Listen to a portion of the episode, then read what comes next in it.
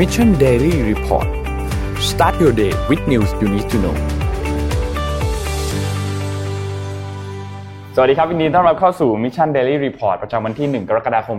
2564 นะครับ วันนี้คุณอยู่กับพวกเรา 3 คนตอน 7 โมงถึง 8 โมงเช้า สวัสดีพี่ปิ๊ก สวัสดีพี่โทมัสครับ สวัสดีครับ สวัสดีครับ สวัสดีครับ ครับผมวันนี้เริ่มต้นวันกันอย่างสดใสนะครับ ดูอัปเดตตัวเลขกันหน่อยฮะ ตัวเลขการฉีดวัคซีนล่าสุดวันที่ 29 มิถุนายนนะครับฉีดไปได้ทั้งหมดเนี่ยคือ 255,734 โดสนะครับรวมแล้วเนี่ยฉีดไปทั้งหมด 9.6 ล้าน เป็นโดสที่ 1 คือ 6.9 และเป็นโดสที่ 2 2.7 นะครับไปดูเป้าหมายครับ เป้าหมายของเราคือ 50 ล้านโดสที่จะต้องฉีดให้ได้ 50 ล้านคนภายในวันที่ 28 ตุลาคมนี้เหลืออีก 121 วันนะครับจริงๆน่าจะ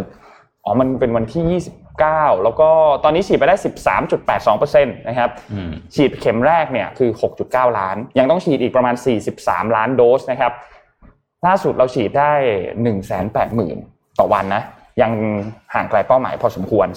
350,000 โดสต่อวันอืมประมาณ 4 0 0 0 0 0 โดสต่อวันครับไปดูตัวเลขเศรษฐกิจกันบ้างครับตลาดหลักทรัพย์นะครับเมื่อวานนี้เซ็ตปิดที่ 1,587.79 จุดนะครับติดลบ 0.23%นะครับ และต่างประเทศเป็นอย่างไรบ้างครับ ต่างประเทศดาวโจนส์บวกตัวเดียวในกระดานนี้นะครับบวก 0.17%นะครับ NASDAQ นะครับติดลบ 0.14 นะครับ แล้วก็ NYSE ติดลบ 0.16 นะครับฟุตซี่ติดลบ 0.63 นะครับ และห่างเสงนะครับ ติดลบ 0.57 ครับ ราคาน้ำมันดิบครับ บวกทั้งคู่ครับ West Texas Intermediate บวก 0.89%นะครับ Brent Crude Oil เนี่ย บวกขึ้นมา 0.74%นะครับ ราคาทองคำติดลบเล็กน้อยครับ อยู่ที่ 1,756.43 ดอลลาร์นะครับ ติดลบ 0.27%นะครับ และตัวสุดท้ายครับคริปโต คริปโตลบครับบิตคอยครับกลับมาอยู่ที่ 34,600 นะครับ ติดลบ 4.63%นะครับอีเทเรียมติดลบ 4.13% Binance ลบ 7.61 นะครับ Cardano 6.38 นะครับ และ Dogecoin เยอะกว่าเพื่อนครับ ติดลบ 9.39 ครับ นี่คืออัปเดตตัวเลขต่างอืมครับ ผมไปอัปเดตเรื่องเศรษฐกิจการลงทุนให้ฟังสักนิดหนึ่งนะฮะอืมเมื่อกี้เราอาจจะเห็นตลาดหุ้นมีดาวโจนส์ตัวเดียวที่บวกนะครับ ที่เหลือจะลบหมดนะฮะแต่ว่าถ้าวันก่อนเออคืนก่อนหน้าเมื่อคืนนี้เนี่ยนะครับ ตลาดสหรัฐทั้ง S&P 500 แล้วก็ NASDAQ เนี่ยปิดที่จุดสูงสุดนะครับเป็นสถิติใหม่นะครับนำโดยหุ้นกลุ่มเทคโนโลยี หลังรายงานตัวเลขความเชื่อมั่นผู้บริโภคในเดือนมิถุนายนเนี่ยนะครับ สูงที่สุดตั้งแต่เกิดวิกฤตโควิด แล้วก็กลุ่มพลังงานนะฮะราคาก็ยังคงปรับตัวลงนะครับ หลังมีปัจจัยกดดันจากการแพร่ระบาดของไวรัสสายพันธุ์เดลต้านะครับด้านตลาดหุ้นยุโรปครับยังทรงตัวนะครับ ส่วนตลาดหุ้นเอเชียเช้าเอ่อมาก็ยังเปิดในแดนบวกเช่นกันนะครับ สิ่งที่น่าสนใจก็คือว่าที่จีนครับหลายบริษัทในจีนครับประกาศเข้าระดมทุนในตลาดหลักทรัพย์นะครับ โดยเมื่อวานนี้ครับบริษัทตีตี้นะครับ ซึ่งเอ่อดำเนินธุรกิจ เรียกให้ถูกต้องเรียก DiDi นะฮะอืมซึ่งดำเนินธุรกิจเรียกรถสัญชาติจีนได้เข้า IPO วันแรกนะครับที่ New York Stock Exchange นะครับในราคา IPO ที่ 14 เหรียญสหรัฐต่อหุ้นนะครับ ซึ่งเดี๋ยวต้องติดตามดูนะครับว่าหลังจากที่เอ่อปิด IPO ไปแล้วเป็นยังไงบ้างนะครับ ก็จะเป็นหนึ่งในการระดมทุนที่ใหญ่ที่สุดในปีนี้นะครับ โดยบริษัทถือครองส่วนแบ่งตลาดกว่า 90%ในจีนนะครับ มีการให้บริการครอบคลุมถึง 4,000 เมืองจำนวน Active User เกือบ 500 ล้านคน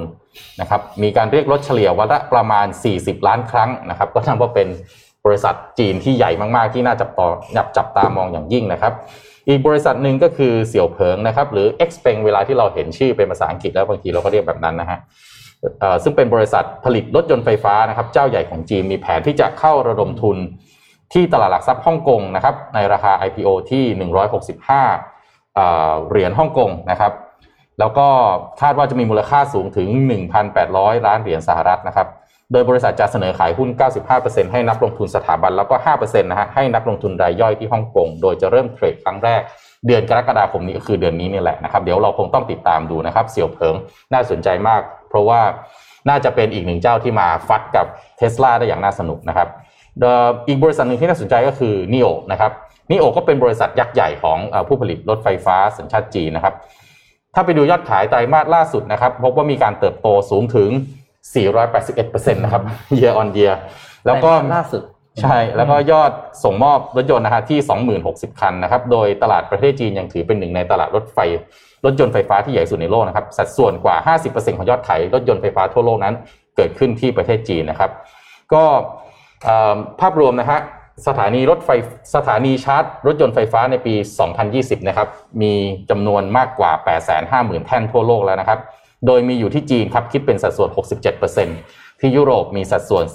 19%สหรัฐอเมริกา 9%นะครับโกลแมนแซกครับคาดว่ามูลค่าตลาดของสถานีชาร์จ รถยนต์ไฟฟ้าทั่วโลก ใกล้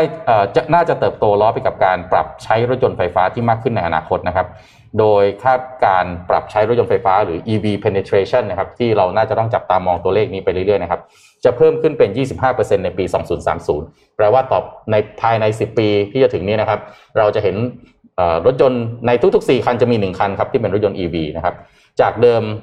เพียงแค่ 2%เท่านั้นเองในปีที่ผ่านมาร้อยคันมี 2 คันจะกลายเป็นร้อยคันมี 25 คันนะครับแถมอีกนิดนึงนะฮะโมเดอร์นานะครับที่วัคซีนที่เราเรียกหากันเนี่ยนะครับ ราคาหุ้นปรับตัวขึ้น 5.2%ครับ แตะระดับสูงสุดเป็นประวัติการณ์ครับหลัง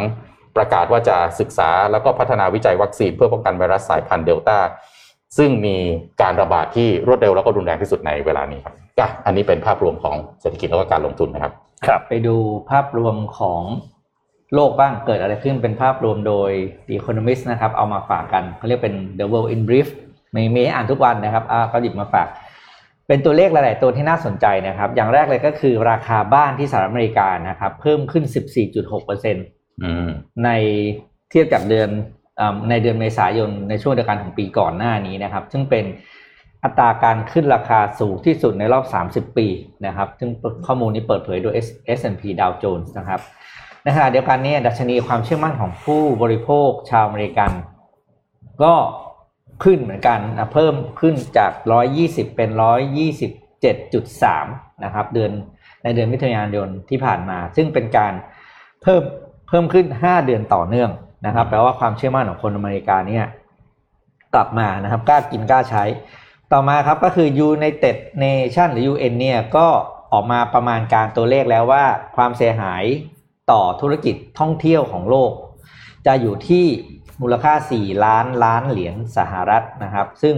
มากกว่าที่เคยคาดการไว้อยู่ประมาณ 8%โดยการเดินทางท่องเที่ยวระหว่างประเทศมีจำนวนผู้โดยสารลดลง 73%ในปี 2020 แล้วก็ 3 เดือนแรกของปีนี้ก็ลดลงไปอีก 88%แปลว่ายัง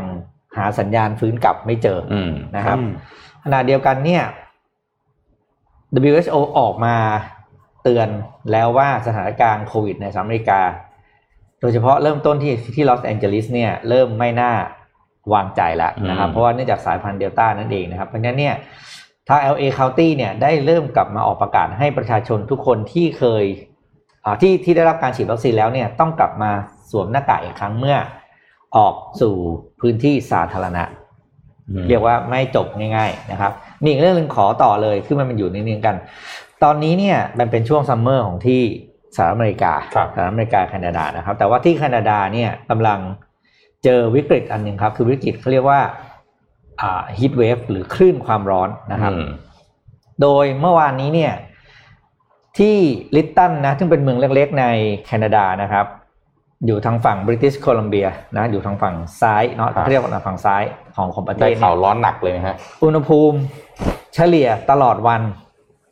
ขึ้นไปอยู่ที่ 47.9 องศาเซลเซียสนี่เซลเซียสหรือฟาเรนไฮต์ตอนพูด 47เรียกว่าแบบหน่วยอื่นหรือเปล่า47.9 องศาเซลเซียสหรือประมาณ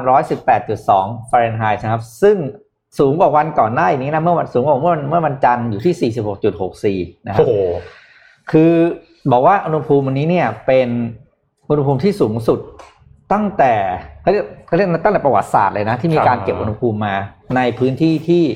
ตั้งอยู่เหนือเส้นลัติจูด 50 องศาเหนือ เมืองไทยนี่เย็นไปเลย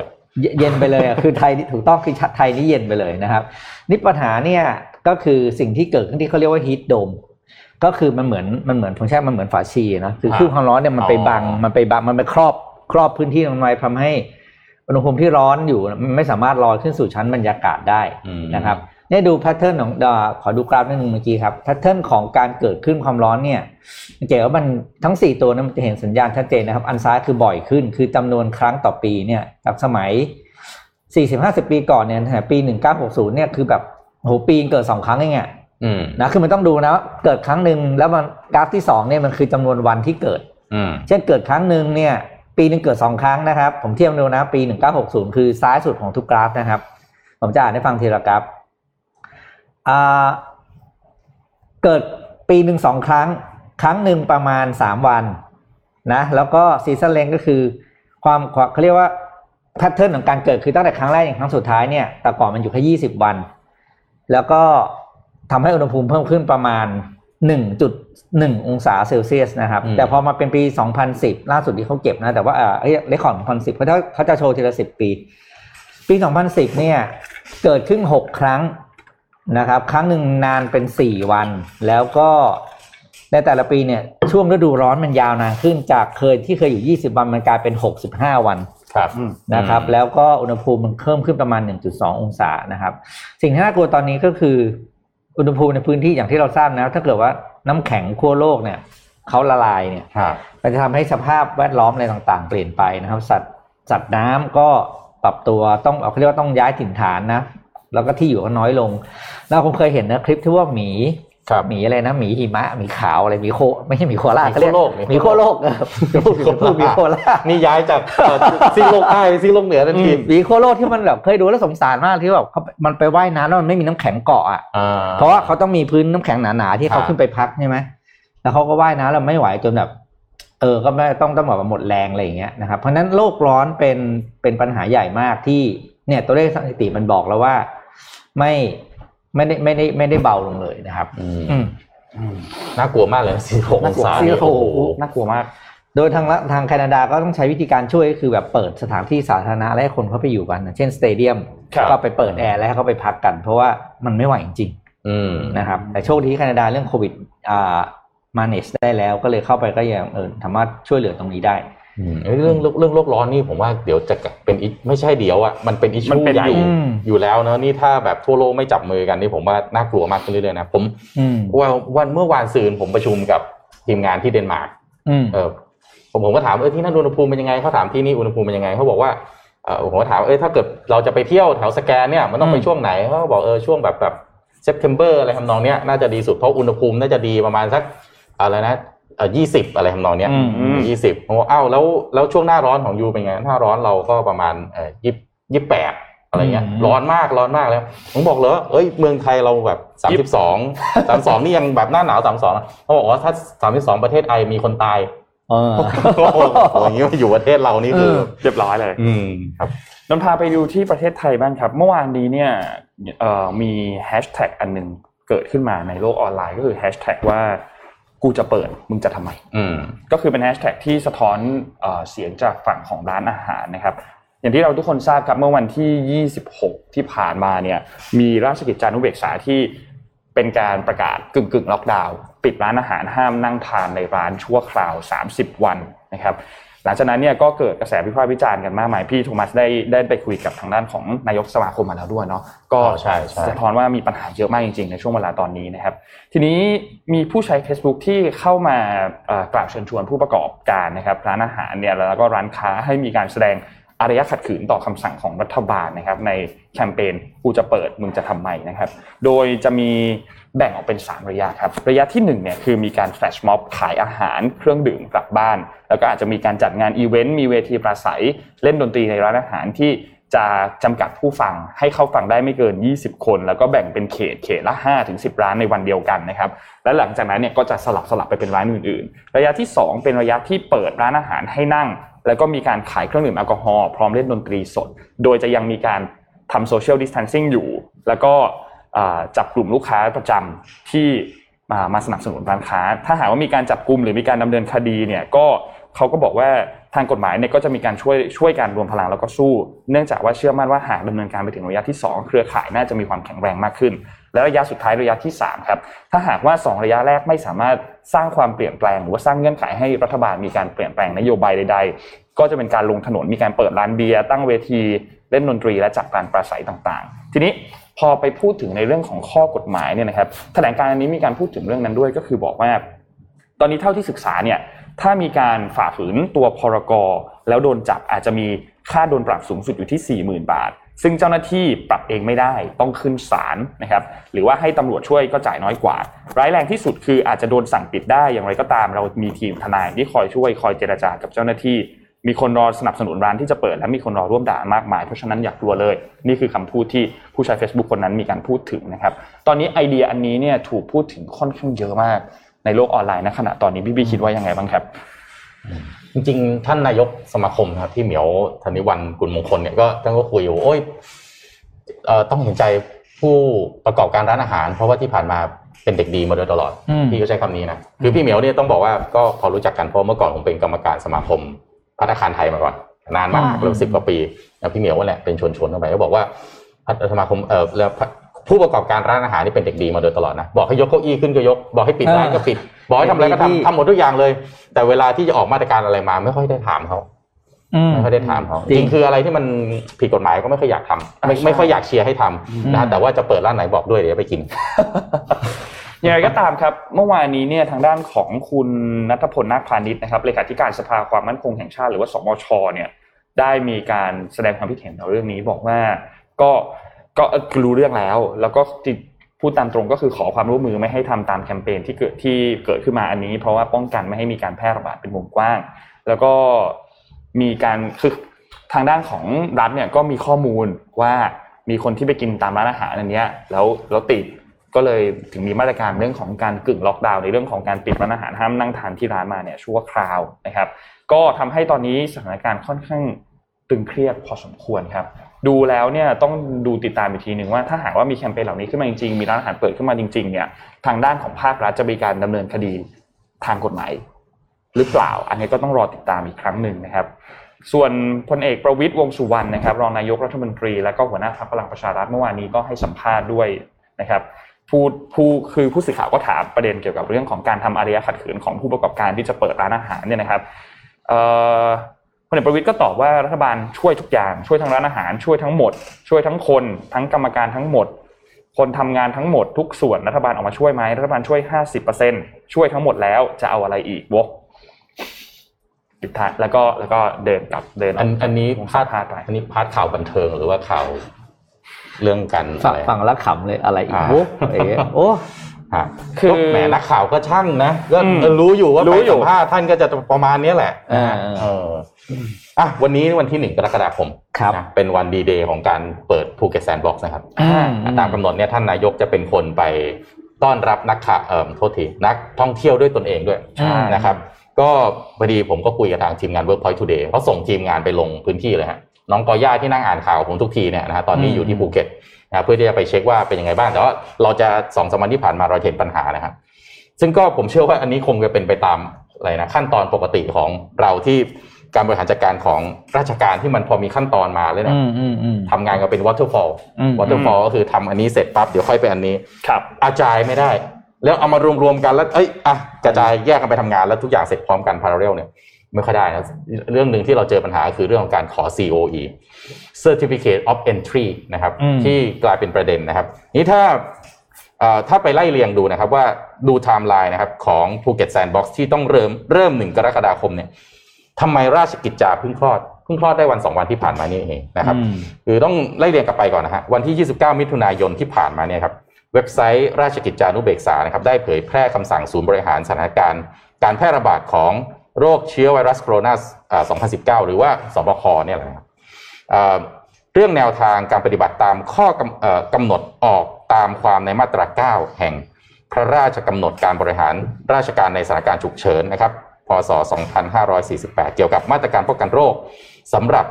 ผู้เดินทางเข้ามาในราชอาณาจักร แนบท้ายคำสั่งนะครับ พูดกันแบบให้เข้าใจง่ายๆนะฮะก็คือว่าคำสั่งดังกล่าวคือการดำเนินการตามโครงการภูเก็ตแซนด์บ็อกซ์เพื่อเปิดรับนักท่องเที่ยวต่างชาติให้กลับเข้ามาในประเทศไทยอีกครั้งแบบไม่ต้องกักตัวนะโดยเริ่มต้นที่ภูเก็ต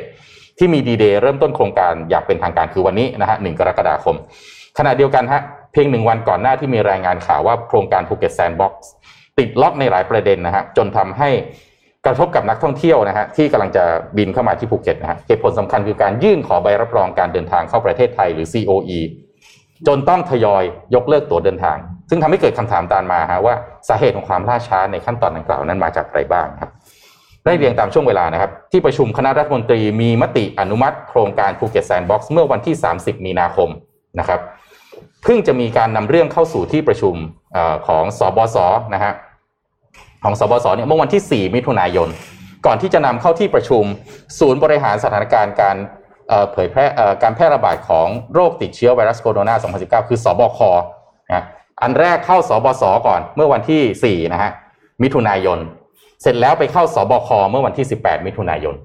แต่อนุมัติไปตั้งแต่ 30 มีนาอืมแปลว่าช่วงเวลาตั้งเกือบ 2 เดือนนะมีมีนาเมษา เกือบ3เดือนนี่พฤษภามิถุนาอุ้ยสี่สามสี่เดือนครับนะครับเพิ่งจะได้เอามาเข้าในในที่ประชุมเพื่อขออนุมัติจากศบศ แล้วก็ ศบคนะครับ ด้านกระทรวงต่างประเทศฮะได้ปรับปรุงระบบการขอ COE เพื่อรองรับโครงการภูเก็ตแซนด์บ็อกซ์นะครับแล้วก็เปิดให้นักท่องเที่ยวที่ประสงค์จะเดินทางมายังภูเก็ตเนี่ยเข้าไปกรอกเอกสารเพื่อขออนุมัติ COE เมื่อ 28 มิถุนายนที่ผ่านมานี่เองแล้วมันจะทันได้ยังไงครับเอ๊ะปกติเวลาคุณเดินทางเนี่ย อะ เอกสารอะไรต่างๆอืมไม่ต้องเตรียมล่วงหน้าก่อนนานๆครับถูกไหมฮะนี่เพิ่งจะเปิดวันที่ 28 นะฮะก่อนหน้าที่จะมีการออกประกาศในราชกิจจานุเบกษาเพียงหนึ่งวัน โอ้โหอ่า เพราะฉะนั้นแปลว่านักท่องเที่ยวที่อุตสาห์ plan มาอืม3เดือนล่วงหน้านะฮะมาเห็นแบบนี้ก็ต้องเบรกเบรกเอียดเลยนะครับครับก็หากดูจากข้อเท็จจริงดังกล่าวก็จะเห็นได้ว่าหน่วยงานที่เกี่ยวข้องเนี่ยเพิ่งจะได้มีโอกาสหารือในรายละเอียดต่างๆ เพื่อวางกฎเกณฑ์ในการรองรับนักท่องเที่ยวฮะภายใต้โครงการภูเก็ตแซนด์บ็อกซ์นะครับอืมซึ่งครอบคลุมตั้งแต่การตรวจสอบเอกสารด้านการฉีดวัคซีนนะฮะการกำหนดกฎเกณฑ์ต่างๆ เพื่อให้แน่ใจนะฮะว่าการเปิดรับนักท่องเที่ยว ภายใต้โครงการดังกล่าวเนี่ยจะไม่ซ้ำเติมสถานการณ์ให้เลวร้ายลงนะครับเมื่อเทียบกับหน่วยงานอื่นๆครับมีเวลาเพียง 10 วันในการหารือเพื่อเตรียมการเปิดประเทศก็ไม่ต้องแปลกใจว่าทำไม ถึงเพิ่งมีการออกประกาศในราชกิจจานุเบกษาในนาทีสุดท้ายเช่นนี้ เพราะว่าอะไรศบศ อนุมัติไปตั้งแต่30มีนานะครับอืจริงๆภูเก็ตแซนด์บ็อกซ์คุยมาแล้วต้นต้นปีใช่อืมเอ่อถ้าเราอ่านข่าวกันอยู่ทุกวันเนี่ยเราจะจำได้นะฮะคุยกันมาตั้งแต่ต้นปีนะฮะอนุมัติ30มีนาจริง ๆ ก่อนอนุมัติเรารู้อยู่แล้วว่าเอาแน่ใช่ๆใช่ไหมครับ แล้วก็ไปเข้าสบสเอานู่น10แปดเอ่อ4มิถุนาอืมนะครับเสร็จแล้ว18มิถุนาเพิ่งจะไปเข้าหน่วยงานที่ต้องเรียกว่ามีอำนาจสูงสุดในการอนุมัติอะก็คือสบค18 มิถุนาอืมแต่หนึ่งกรกฎาก็คือวันเนี้ยจะเป็นการเปิด ทีนี้ตอนนี้เนี่ยเอ่อเอ่อทางที Workpoint Today เนี่ยเขาก็ไปเฝ้านะฮะก็คือท่านนายกเนี่ยจะเป็นคนมารับนะครับ ก็ตามข่าวก็คือว่าจะมีนักท่องเที่ยวมาเนี่ย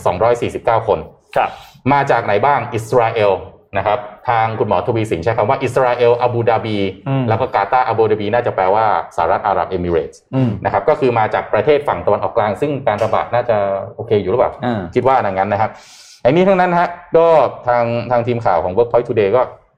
มองว่าอ่าเขาก็ไปพูดคุยกับคนในเอ่อภูเก็ตด้วยนะฮะคือมาตรการเนี่ยหลาย ๆ อย่างก็ยังไม่ค่อยชัดเจนนะฮะเราทยับงทวนไม่มาค่อยตรแน่ชักาดรเท่าไหร่นิดนะนึฮะงดีไหมฮะอย่างเช่น พ่อแม่ฉีดแล้วเด็กยังไม่ฉีดมาได้ไหมอืมอ่าเดี๋ยวเดี๋ยวเป็นต้นเดี๋ยวนะฮะพี่โทมัสอ่านจบก่อนแต่นนท์ครับบอกแล้วก็ให้ราชกิจจานี่ออกมาช้านักท่องเที่ยวแคนเซิลก็รอดูนะครับ แล้วก็ล่าสุดเนี่ยเอ่อน้องกอย่าเนี่ยเขาก็ไปเช็คกับรองผู้ว่าได้มีโอกาสพูดคุยกับรองผู้ว่านะครับคือเขาก็ตั้งเป้าฮะตอนนี้เที่ยวบินเนี่ยเอ่อ ตั้งเป้าว่าจะบินเข้ามาเนี่ยสามร้อยเที่ยวบินอืมนะครับ ก็เข้าใจว่าท่านนายกจะไปรับนักท่องเที่ยววันเนี้สิบโมงครึ่งนะครับ แล้วก็ตั้งเป้านักท่องเที่ยวฮะสามเดือนที่มีการเปิดภูเก็ตแซนด์บ็อกซ์เนี่ยฮะตั้งเป้านักท่องเที่ยวนะฮะหนึ่งแสนสองหมื่นเก้าพันคนอืมอืมเอาไปใช้ได้นะเยอะเหมือนกันนะฮะคาดว่าจะมีเม็ดเงินสะพัดเนี่ยหนึ่งหมื่นหนึ่งพันล้านบาทนะครับก็จริง ๆ แต่ว่าจากการลงพื้นที่เนี่ยเขามองว่าคนภูเก็ตจริง ๆ เนี่ย มองไอ้ร้อยยี่สิบวันของการเปิดประเทศมากกว่า ก็คือว่าอืมอืมถ้านับไปร้อยยี่สิบวันเนี่ยมันจะไปครบรอบวันที่หนึ่งตุลาคมอืมที่ท่านนายกพูดพอดีครับแต่ว่าภูเก็ตแซนด์บ็อกซ์สามเดือนโป้งปั๊บมันไปเจอวันที่หนึ่งตุลาที่เป็นการตั้งเป้าเปิดประเทศของท่านนายกพอดี ซึ่งท่านยังยืนยันอยู่ใช่ไหมอืมท่านยังยืนยันอยู่ใช่ไหมยังยืนยันอยู่ร้อยยี่สิบวันยังยืนยันอยู่นะครับ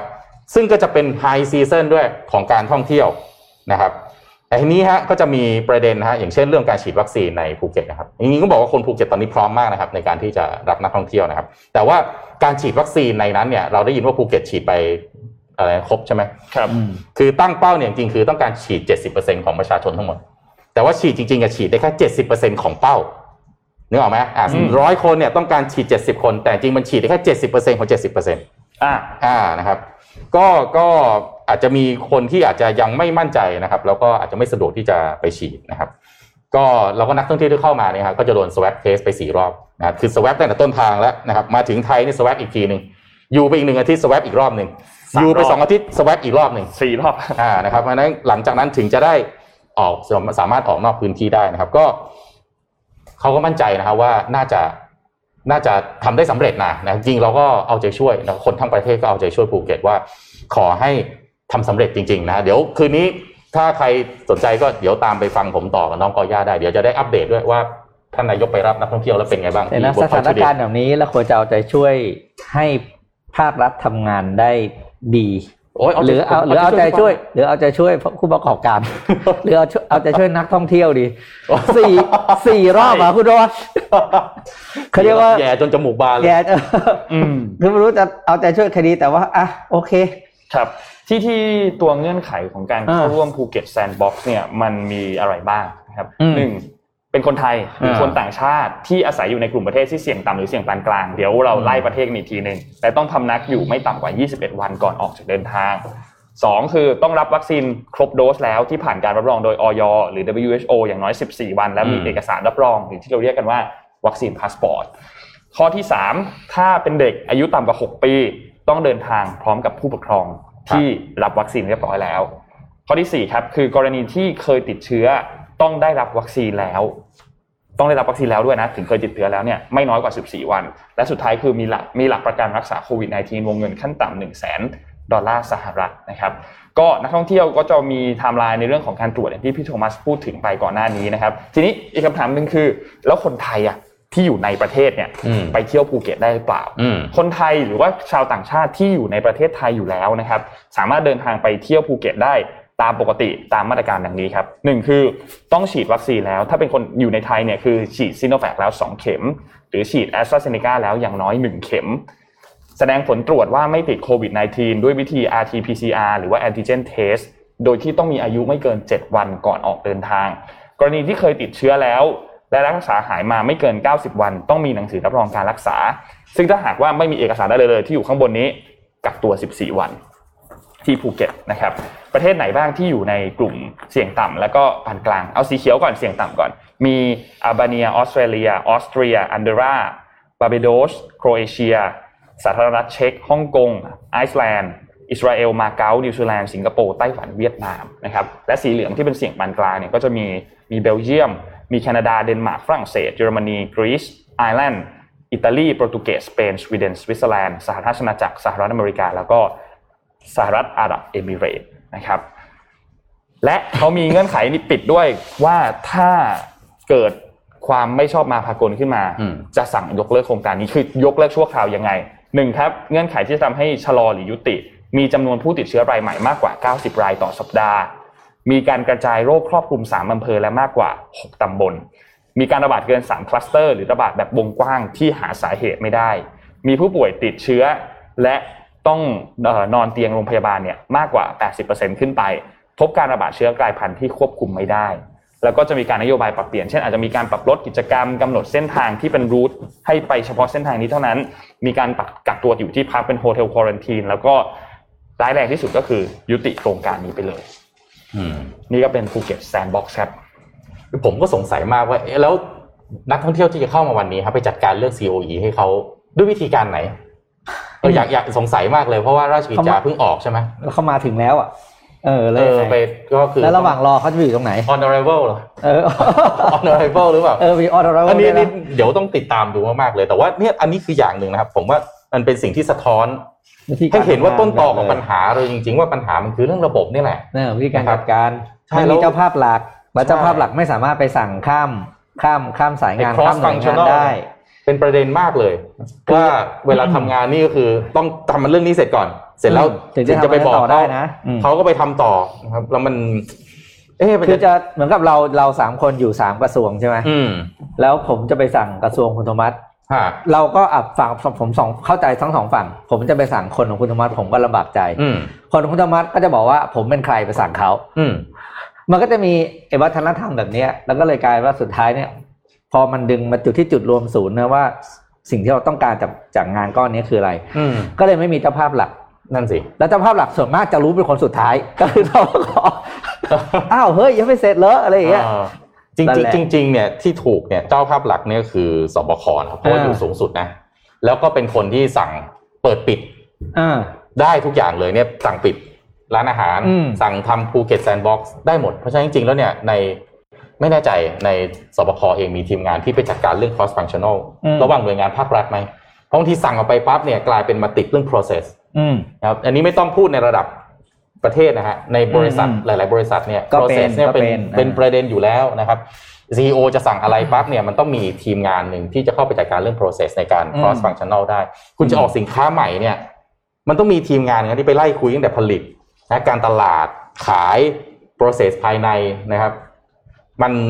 ต่างเอ่อถ้า waterfall ไปเรื่อยๆนี่ก็น่าแหละครับกว่าสินค้าจะออกมาค่อยๆคุยทีละแผนกอืมก็ค่อนข้างจะน่าห่วงนะนี่วันถ้า refer เนี่ยวันก่อนผมสัมภาษณ์เอ่อคุณสุชาติชมกลิ่นเนี่ยที่เป็นเอ่ออมรัฐมนตรีกระทรวงแรงงานเนี่ย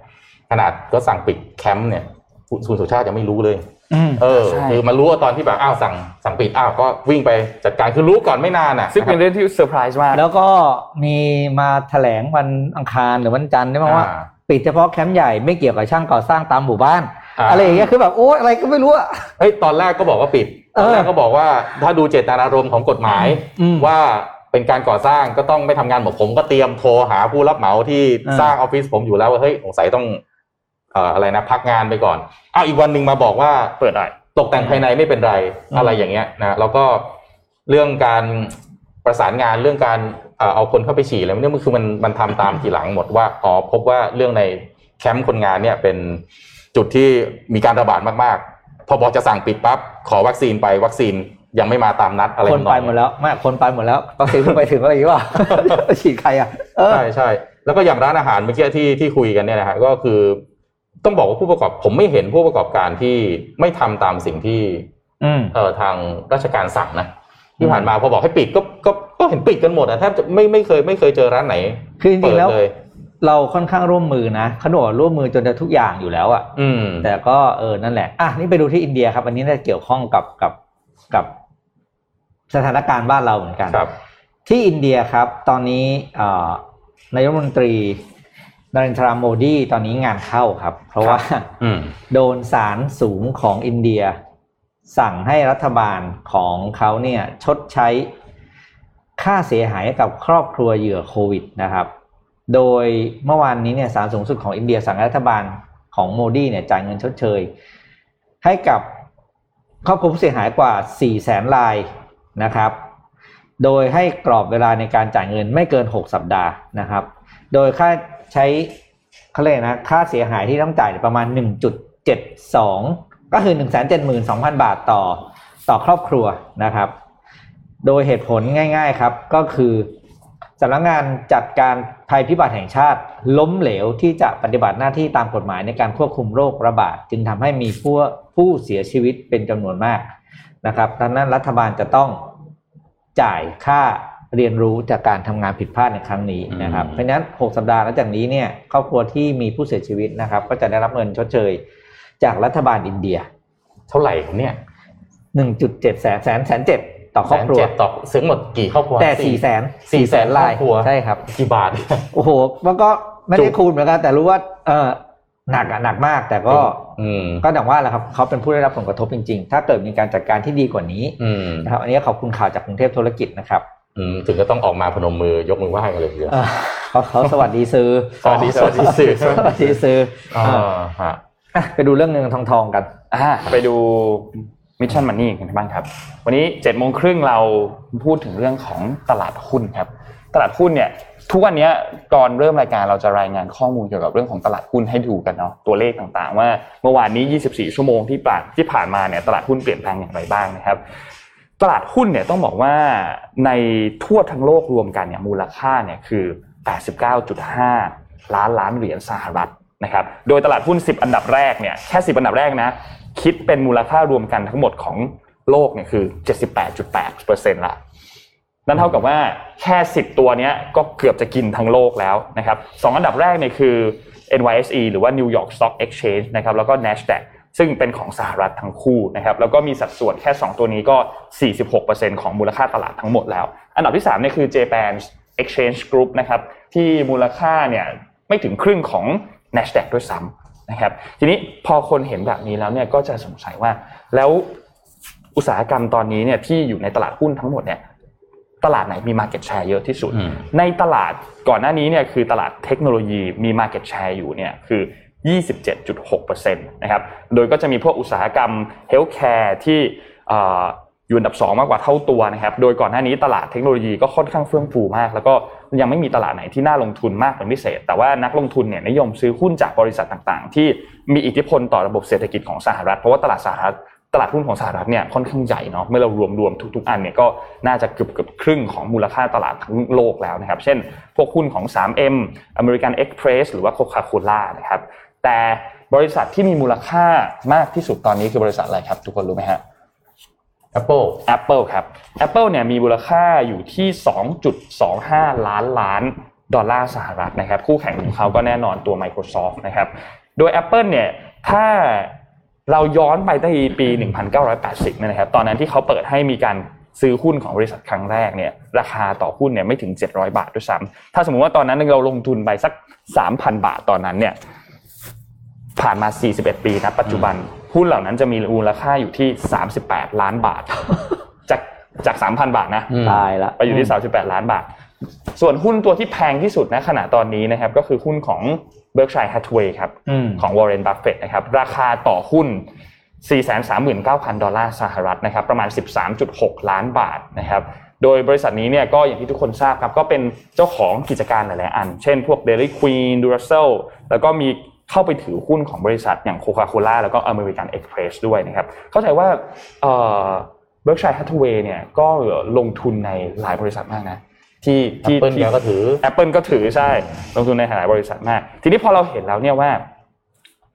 ตลาดส่วนใหญ่เนี่ย จะอยู่ที่สหรัฐซะส่วนใหญ่ หมายถึงมูลค่านะอืมมูลค่าตลาดเนี่ยจะอยู่ที่สหรัฐส่วนใหญ่อยู่ที่ NYSE อยู่ที่ NASDAQ เนี่ย รวมกันก็ 54.5%ของมูลค่าตลาดทั้งหมดแล้วนะครับ Berkshire Hathaway เอง Microsoft Apple Amazon เองเนี่ยก็อยู่ที่สหรัฐกันทั้งนั้นนะครับ ในตลาดหุ้นของสหรัฐเนี่ยนอกจากที่เป็นสัญชาติของสหรัฐเองที่มีบริษัทสัญชาติสหรัฐเข้าไปจดทะเบียนแล้วเนี่ยยังมีอีกหลายบริษัทครับที่ไม่ได้มีสัญชาติของสหรัฐประมาณ 500 กว่าตัว ที่ 10 อันดับแรกของบริษัทเหล่านี้เนี่ยมูลค่ารวมกันเนี่ย2,000 ล้านเหรียญสหรัฐ นะครับโดยบริษัทที่มีมูลค่ามากที่สุดในกลุ่มนี้เนี่ยก็คือ Taiwan Semiconductor มูลค่าอยู่ที่ 4 แสนล้านดอลลาร์สหรัฐนะครับคำถามคือแล้วทำไมสหรัฐถึงเป็นประเทศที่ตลาดหลักทรัพย์เนี่ยเฟื่องฟูมากฮิตมากใครก็เข้าไปลงทุนไปจดทะเบียนอยู่ในตลาดหลักทรัพย์ในสหรัฐเขามีการตั้งข้อความคิดเห็นกัน บอกว่ามันเกิดจากแนวคิดอันหนึ่งชื่อว่า American Exceptionalism นะครับ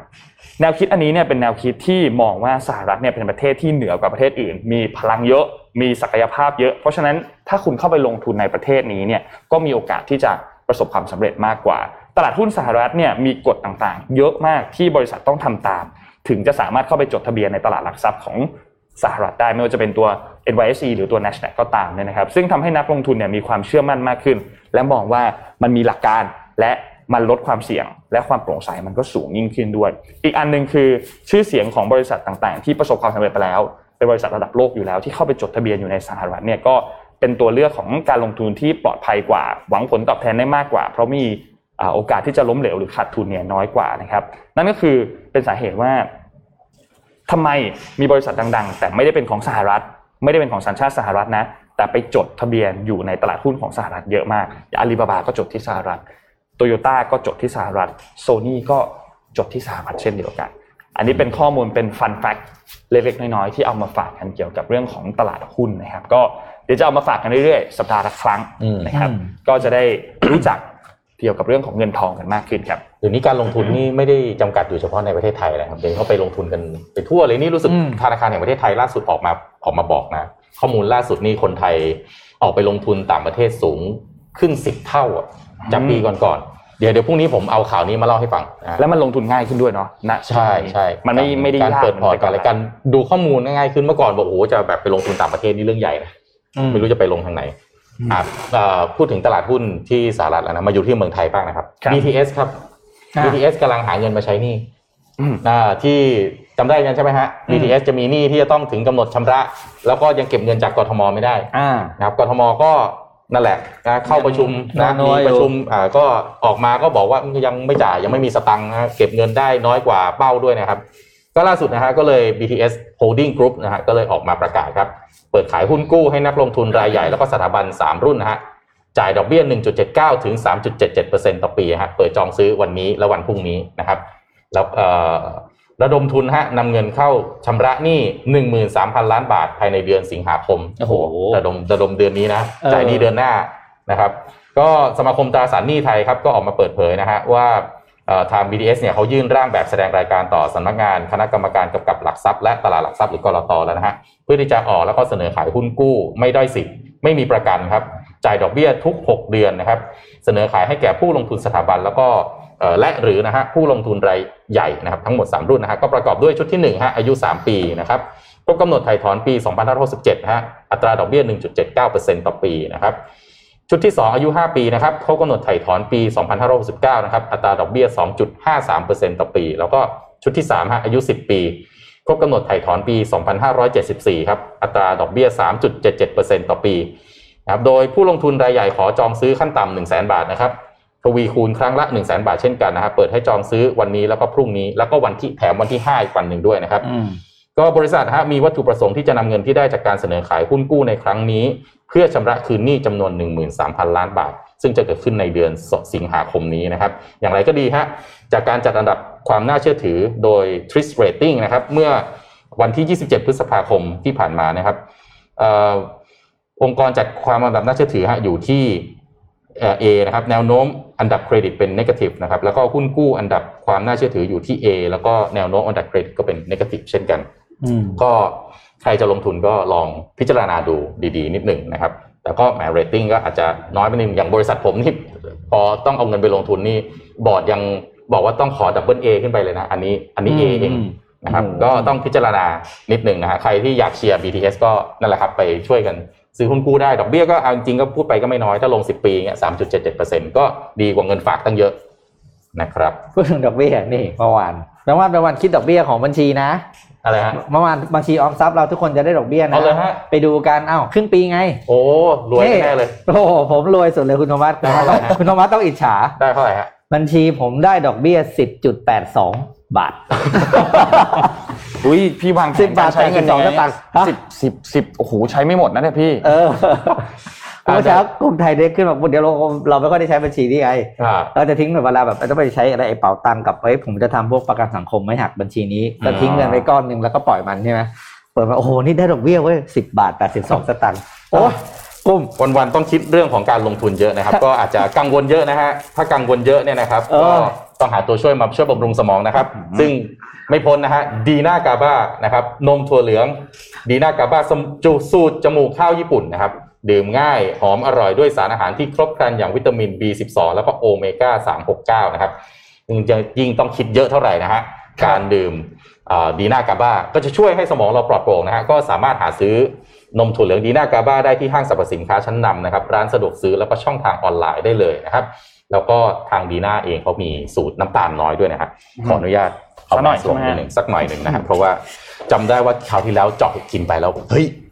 อร่อยอร่อย อร่อยจนแบบอร่อยจนงงอะครับอร่อยจนงงอันนี้เดี๋ยวจะหาว่าฟอร์มนะฮะอร่อยจนงงจริง ๆ ถ้าลองแล้วจะประหลาดใจเช่นเดียวกับผมเพราะผมเนี่ยอืมกินนมถั่วเหลืองมาตลอดชีวิตตั้งแต่อายุประมาณสิบสิบสองอืมสิบสามพอกินแล้วแล้วกินทุกวันอืมพอดีน่ากาบ้านเนี่ยลองครั้งแรกคือลองในรายการนี้จริงๆครับแล้วอืมอร่อยจริงๆนะครับนี่เดี๋ยวเราต้องจัด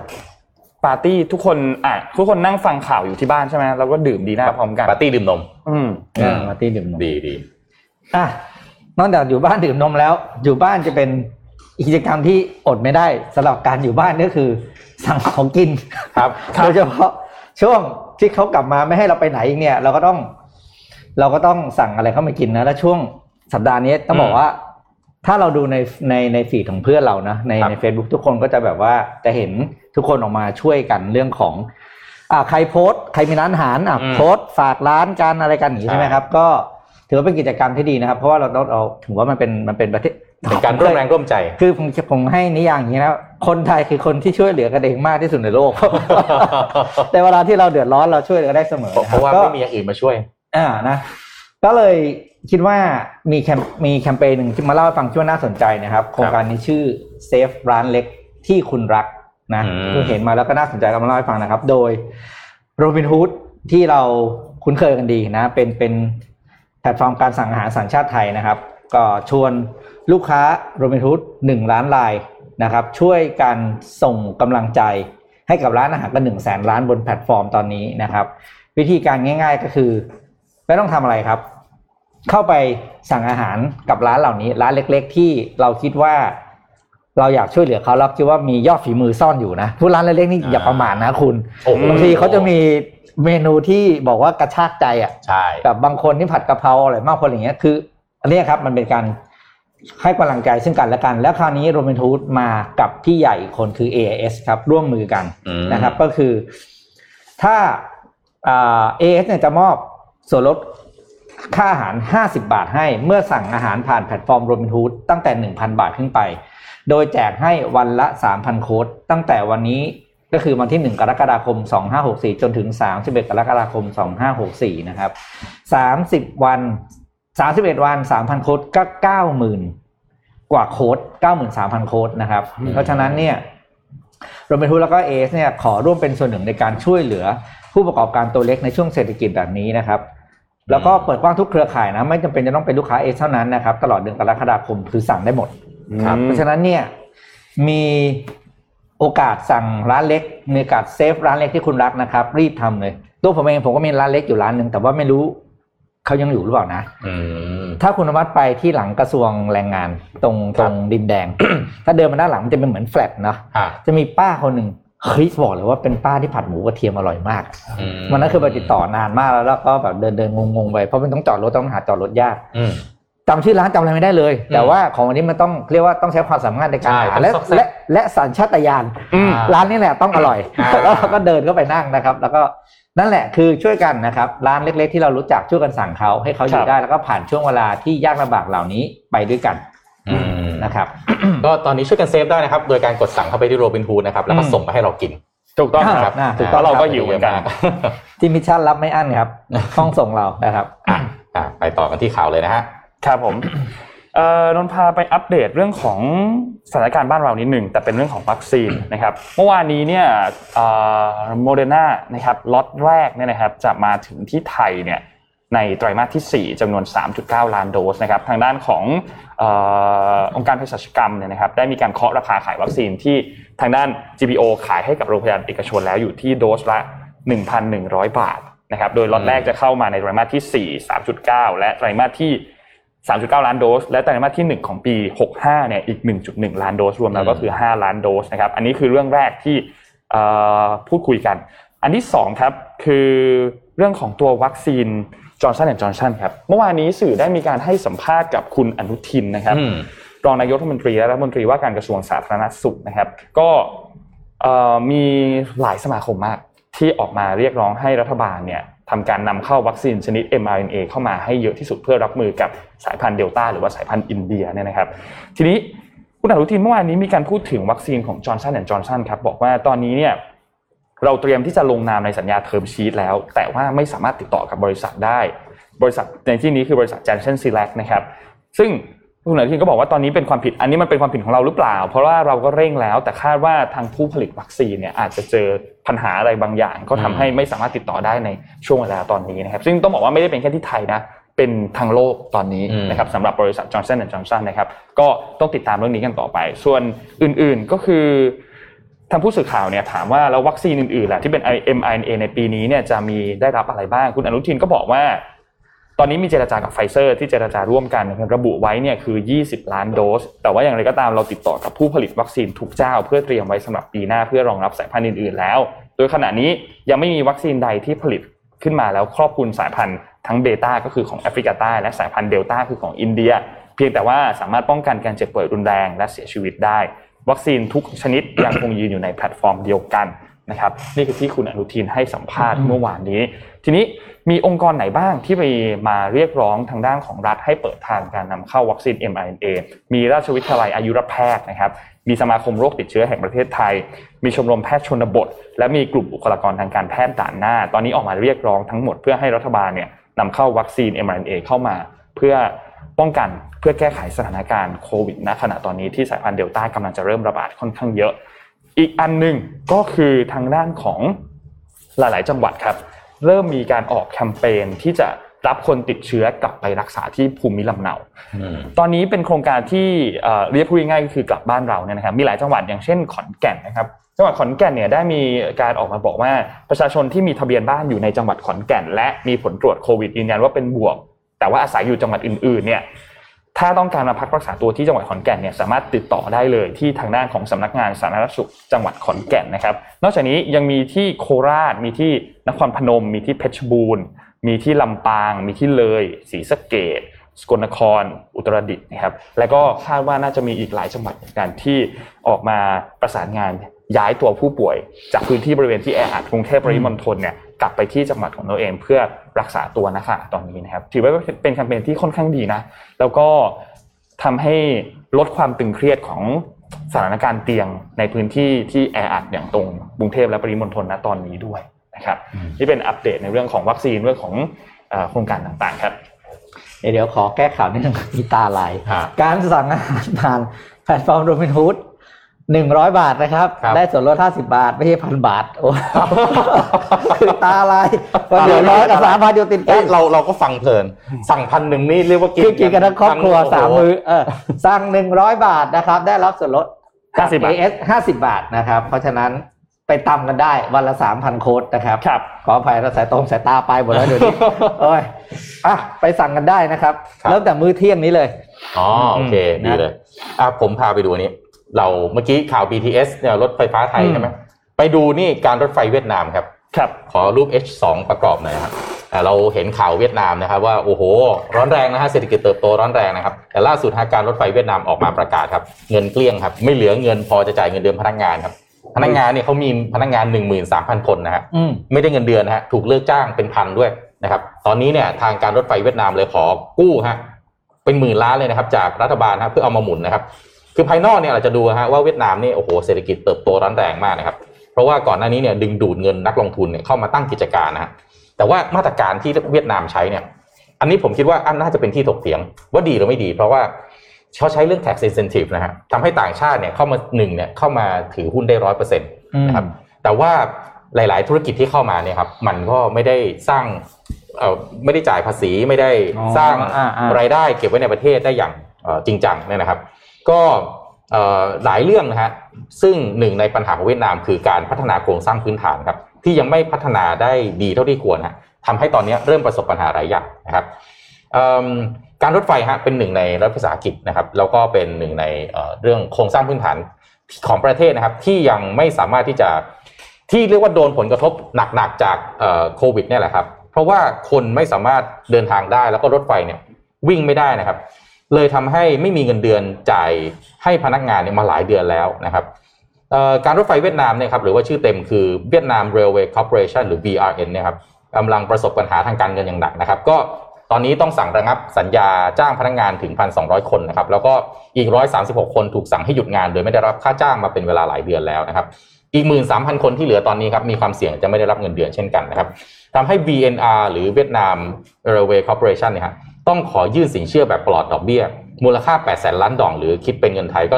10,000 ล้านบาทเนี่ยนะครับ เสนอไปยังคณะกรรมการเพื่อการจัดการกองทุนของรัฐวิสาหกิจนะครับโดยมีเงื่อนไขครับว่า VNR จะชำระหนี้คืน ก็ต่อเมื่อสถานการณ์กลับมาเป็นปกติ และเมื่อ VNR มีเงินเพียงพอที่จะชำระ ซึ่งถ้าคอนดิชันเป็นแบบนี้นะฮะเงื่อนไขเป็นแบบนี้ก็คือไม่รู้เมื่อไหร่เลยแหละนะครับไม่รู้ว่าสถานการณ์กลับมาเป็นปกติเมื่อไหร่นะครับ แล้วก็มีเงินพอเมื่อไหร่เพราะว่าตอนนี้หนี้ท่วมมากนะครับ ก็ VNR ฮะนับตั้งแต่มีการแพร่ระบาดของไวรัสไวรัสเนี่ยฮะสูญเสียรายได้ไปมากกว่า 2 ล้านล้านดองฮะหรือประมาณ 2,700 ล้านบาทนะครับแล้วก็มีการขอกู้เพิ่มอีก 1,100 ล้านบาทสำหรับเป็นค่าดำเนินกิจการขององค์กรนะครับก็ตามรายงานนะฮะของ VNR ที่ส่งไปคณะกรรมการเพื่อการจัดการเมืองหลวงของรัฐวิสาหกิจนะฮะระบุถึงรายได้ที่ลดลงอย่างรวดเร็วนะฮะในปี 2020 นี่ลดลงไปถึง 81%จากปี 2019 นะครับ คือหายไปประมาณเกือบ 2,000 ล้านบาทเลยนะฮะรายได้ปกติที่ตัวเองเคยได้รับนะครับ แล้วก็เดือนพฤษภาคมที่ผ่านมาฮะต้องมีการระงับการให้บริการรถไฟถึง 393 ขบวน เหลือไว้แค่เส้นทางจากกรุงฮานอยถึงนครโฮจิมินห์เท่านั้นนะฮะส่วนรถไฟท้องถิ่นทั้งหมดต้องหยุดให้บริการในทุก ๆ เส้นทางนะครับพี่ขอภาพที่เป็นแผนที่รถไฟของเวียดนามกลับมาให้หน่อยได้ไหมครับ จะให้เห็นนะฮะว่าเราส่วนใหญ่เราจะไม่ค่อยเห็นภาพรถไฟของทางประเทศของประเทศที่กำลังพัฒนาแบบนี้นะฮะครับถ้าดูเนี่ยฮะเอ่อ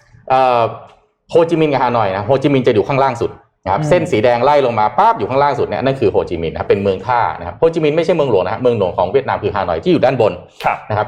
เอ่อเวียดนามเหนือเนี่ยจะเป็นเอ่อพื้นที่ที่พวกราชการต่างๆ จะอยู่ด้านบนหมดเลยการค้าขายเนี่ยอยู่ด้านล่างแล้วเราจะเห็นนะฮะว่า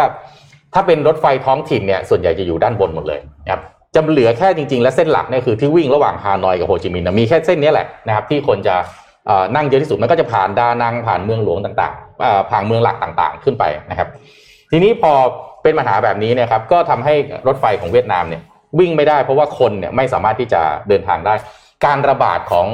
ตอนนี้แสดงให้เห็นเลยนะครับ ใครที่บอกว่าแน่ๆเนี่ยอืมโอ้โห ฉันเอาอยู่เอาอยู่เนี่ยครับวันดีคืนดีทำนบพังแบบนี้เหมือนกัน เวียดนามเนี่ยบอกว่าโอ้โหเอาอยู่ เราเห็นโอ้เวียดนามนี่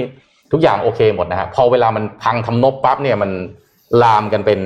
เป็นระลอกระลอกเลยนะครับครับ ก็สถานการณ์ของการระบาดในเวียดนามตอนนี้ก็ค่อนข้างวิกฤตนะครับ แล้วก็เนื่องจากการเติบโตทางเศรษฐกิจเนี่ยอาจจะไม่ได้นี่คือบางมุมมองของนักนักเศรษฐศาสตร์นะฮะมองว่า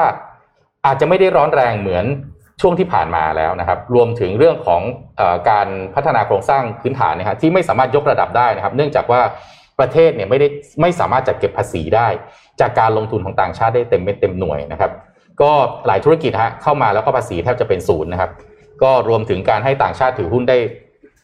เรียกว่าเกือบร้อยเปอร์เซ็นต์เนี่ยนะครับ สุดท้ายมันก็เลยไม่แน่ใจว่ามาตรการในการกระตุ้นเศรษฐกิจของเวียดนามที่พยายามเอาต่างชาติเข้าไปลงทุนแบบนี้เนี่ย มาถูกทางหรือเปล่า หลายหลายข่าวเราจะเห็นโอ้ทุกคนวิ่งเข้าไปเวียดนามหมดเลยก็จะเห็นนะฮะว่าก็เพราะว่า tax incentive ที่เขามีครับนะครับแต่โครงสร้างพื้นฐานเนี่ย ถ้าดูแบบนี้เนี่ยผมผมฟันธงเลยว่า เอาวัดโครงสร้างพื้นฐานอย่างเดียวนะ อีกสิปีเวียดนามยังตามเราไม่ทัน อันนี้พูดโครงสร้างพื้นฐานเยอะเลยนะครับ แต่เรายังไม่พูดถึงอะไรฮะค่าแรงนะครับครับเรื่องของสกิล mindset อืมในการอืมอืมเอ่อเอ่อทำงานในการทำงานนะครับ แล้วก็เรื่องของการพวกลงทุนสิทธิพิเศษทางภาษีในการส่งออกต่างๆนะครับอืมที่เอ่อเวียดนามเองยังเป็นเมืองที่ถ้าคุณไปส่งออกจากเวียดนามเนี่ยบางทีส่งออกไปบางประเทศได้สิทธิพิเศษพวกประมงหรืออะไรต่างๆพวกนี้นะครับก็เดี๋ยวเราคงจับตาดูเวียดนามไปเรื่อยๆครับที่เราบอกว่าเขาเริ่มไล่หลังเรามาเรื่อยๆ เราต้องหนีให้ทัน ถ้าครับหนีไม่ทันนี่เดี๋ยวลำบากมากเลยครับ เพราะว่าห้ามอประยู่มาบ้าทนใกล้เลยเรือนเคียงเราเลยนะครับ จะหนีตรงไหนก่อนนะหนีมุมไหนอะ อืมเพราะตอนนี้คือต้องเรียกต้องเรียกว่าใกล้แบบใกล้มากแล้วอะตอนนี้เวียดนามใกล้มากจริงๆใช่ก็ค่อนข้างเจาะคอหอยเลยทีเดียวครับครับพี่ปิ๊กครับมีอะมีธุรกิจตัวหนึงมาเล่าให้ฟังอืมต่อไปธุรกิจตัวนี้จะจะดังมากจะเป็นที่นิยมมากๆนะครับอ่า ปกติเนี่ยเวลาเราเล่นกีฬา อืม เราก็จะดื่มน้ำใช่ไหมฮะ อ่าน้ำอะไรเครื่องดื่มอะไรนะเขาเรียกเกลือแร่ ให้อ่าเกลือแร่อะไรต่างๆ ทีนี้พอดื่มเครื่องดื่มเกลือแร่เนี่ย มันก็จะได้แค่สารอาหารต่างๆ แต่ว่ามันมีปัญหาก็คือมัน มันเรื่องของไฮเดรชันมันมันไม่ได้ดีมากอืม นะแล้วก็มันคือค่าไม่ช่วยให้พนักงานช่วยช่วยให้พลังงานบางส่วนได้ แต่ก็ ไม่ได้สารอาหารอื่น อืม นะครับตามที่ตามที่นักกีฬาต้องการ ทีนี้ ก็มีคุณแม่คนหนึ่งครับ ก็คือคุณมิเชลแม็กไบรด์คนนี้นะเขาก็เห็นลูกเขาเป็นคนชอบเล่นกีฬามาก แล้วก็รู้สึกว่าเวลาลูกเขาเล่นกีฬาเนี่ย กลับมาก็กินแต่ไอ้พวกเนี้ยแล้วก็ทำให้อิ่มท้องไม่กินข้าวอะไรอย่างเงี้ยไปเลยเถอะไปสุดท้ายแกก็ไปทำวิจัยหนึ่งแกก็ค้นพบว่า จริง ๆ แล้วเนี่ย สิ่งที่ให้พลังงานได้ดีแล้วมีสรรพคุณในเรื่องของการเขาเรียกว่า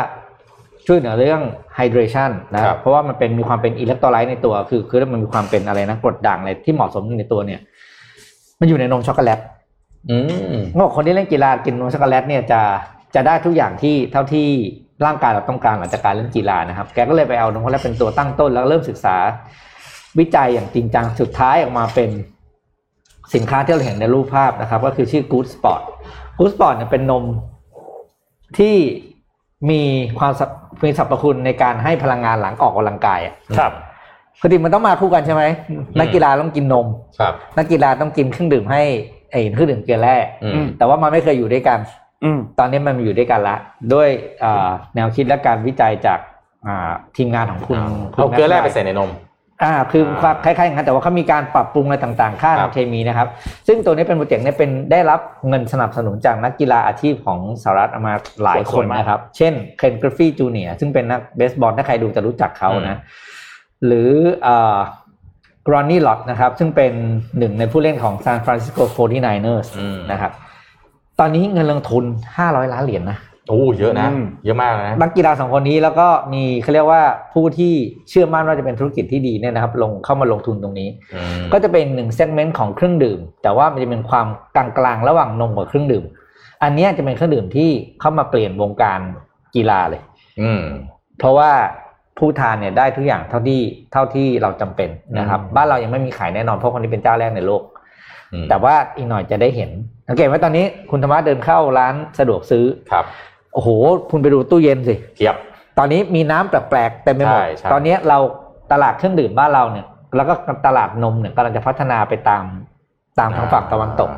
อีกหน่อยไม่มีแล้วนะน้ำเปล่าคุณไม่ต้องซื้อน้ำเปล่าแพงกว่าน้ำไอ้พวกนั้นอีกอ่าคือเอานมต่อไปเนี่ยเอานมกับฟังชั่น a ลดริงก์บวกกันอ่ามารวมกัน กินทีเดียวขวดเดียว ใช่ ได้ทั้งเกลือแร่ได้ทั้งแคลเซียม สารอาหารต่างๆที่คุณต้องการเออ ต่อไปจะมีอะไรน่าสนใจต่อไปจะมีอะไรแปลกๆให้เราดื่มอีกเยอะคือไปดูน้ำเปล่าเนี่ยบอกเลยซื้อน้ำเปล่าแพงกว่าน้ำพวกนี้ อืมเพราะว่าถ้าหาออกมาแล้วมันอะไรก็ไม่รู้ว่าเออกินน้ำอย่างนี้ดีกว่า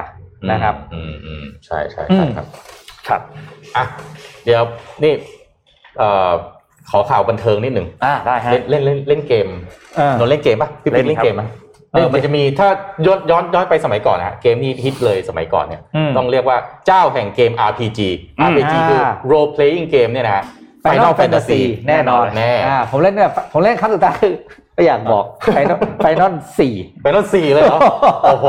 แล้วก็ Final แล้วก็ห่างหายจากวงการเกมไปตลอดชีวิตโอ้โห Final สี่นี่คือเครื่อง Super Famicom นะฮะเออคือไม่มีความอดทนเล่นแหละเอออ่าอ่าล่าสุดเนี่ยครับทาง Square Enix ครับได้ออกมาเปิดเผยตัวอย่างของเกม Final Fantasy Pixel Remaster นะครับ นี่เอ่อ Mission to the Moon เขามี Mission to the Moon Remaster นะฮะ ครับผม Final Fantasy เขาคงเห็นฮะเขาเลยเอาไปทำ Remaster ด้วยอ๋อนี่เขาอ่าทำตามเรา อ่าเป็นไปได้นะฮะ ซึ่งเป็นการนำเอาเกม Final Fantasy ภาค1ถึง6ฮะมาทำการปรับปรุงแก้ไขนะครับ ภาพ 2D Pixel ใหม่นะครับ โดยเอ่อทางทีมงานนะฮะก็มองว่าอันเนี้ยน่าจะเป็นอะไรที่คนที่เอ่ออ่าคิคุ้ดนถึเคงยความหลังกับมันคิดถึงความหลัง จะคิดถึงความหลังนะครับ อ่า ก็ Final Fantasy Pixel Remaster ฮะจะวางจำหน่ายบน PC นะครับ ผ่าน Steam เอ่อ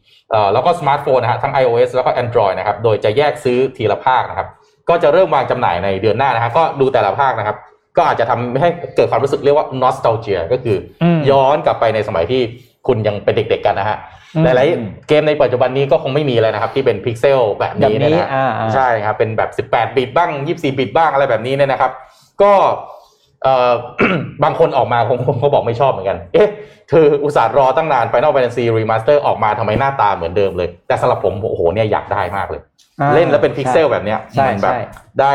ได้อะไรนะอารมณ์ของเกมในสมัยก่อนตอนนี้เมื่อก่อนเนี้ยนะ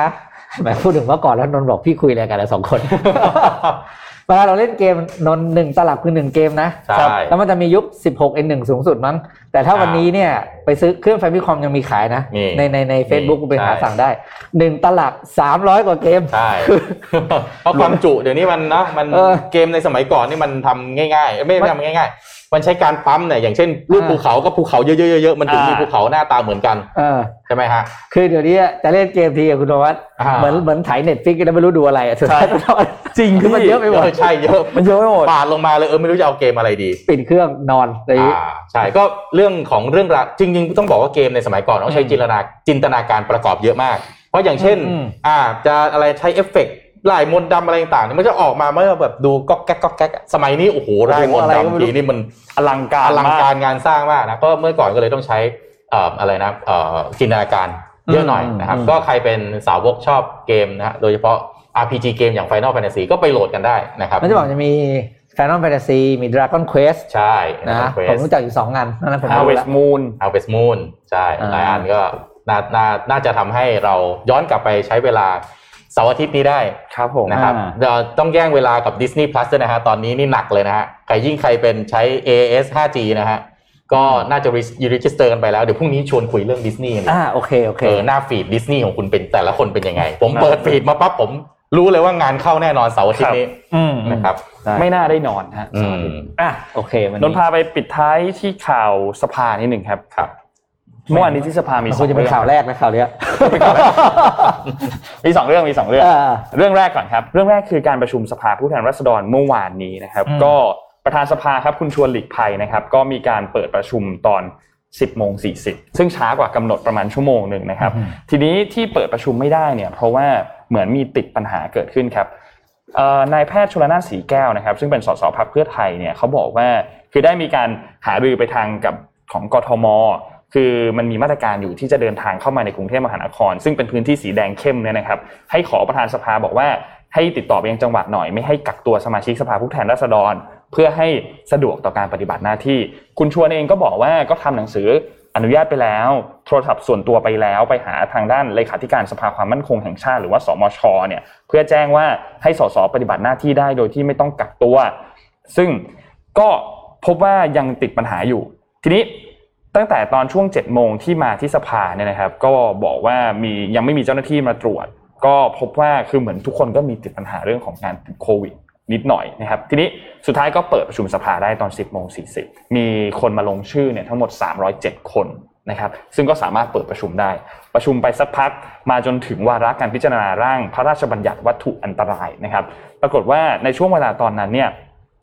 คุณชวน ซึ่งเป็นประธานสภาณขณะตอนนั้น ก็พยายามกดออดเรียก ให้คนเนี่ยเข้ามาอยู่ในห้องประชุม กดออดเรียกหลายครั้งมาก แต่ว่าที่ประชุมก็ดูแล้วยังไม่ครบสักทีอืมก็เลยสั่งพักการประชุมชั่วคราว 15 นาที